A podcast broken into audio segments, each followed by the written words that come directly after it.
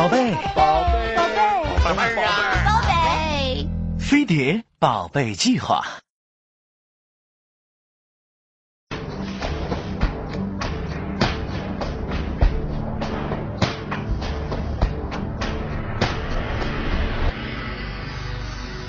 这事儿吧，我觉得其实就是迷信和陋习吧。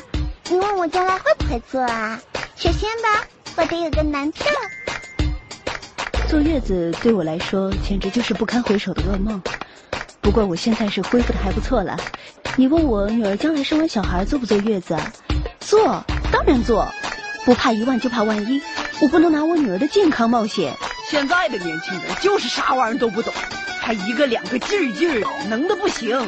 等老了以后腰酸背痛，浑身都是毛病，哭都来不及呀、光说外国人不坐月子，就他们那五大三粗的小体格，跟咱们能一样啊？不过就算再抗造也不行，你看看那些外国女人生完孩子以后老的多快，那皮肤松的，哎呀妈呀！我还没说完呢，你跑啥呀？熊儿，给我站住！这位大妈的身手如此矫健，看来当年的月子做的很成功啊！开个玩笑，言归正传，下面有请专家为我们对几个最常见也是争议最大的传统习俗来进行逐一解读。首先，比较有争议的就是不能见风。在传统观念里，会有风邪入体，导致头痛难愈，所以整个月子期间都要门窗紧闭，棉被紧裹，不分季节。而事实上，室内是需要保持通风的，温度应维持在最适宜人体的常温。但在吹风扇或空调时，切忌正对着产妇，只需穿长袖长裤袜子，避免着凉或者关节受寒受湿。第二个争议点是不能下床。传统的说法是会导致内脏下垂，继而引发将来的腰腿酸痛。正确的方法则是视自身的情况而定。通常顺产后第二天即可下床稍微走动，一周后可做些轻量家务和运动，但切忌时间过长，更不宜做重活或者剧烈运动，因为容易导致子宫出血或脱垂，还有可能产生机体或关节的终生劳损。第三点也是争议最大、最普遍的，不能洗漱，包括洗头、洗澡、刷牙。传统说法是会导致气血凝滞、内分泌失调、身体疼痛、牙齿松动。现代医学所给出的建议是，一般情况下产后即可擦浴，是身体恢复情况决定淋浴和洗头的时间。同时务必要做好保暖措施，头发洗完要立即吹干。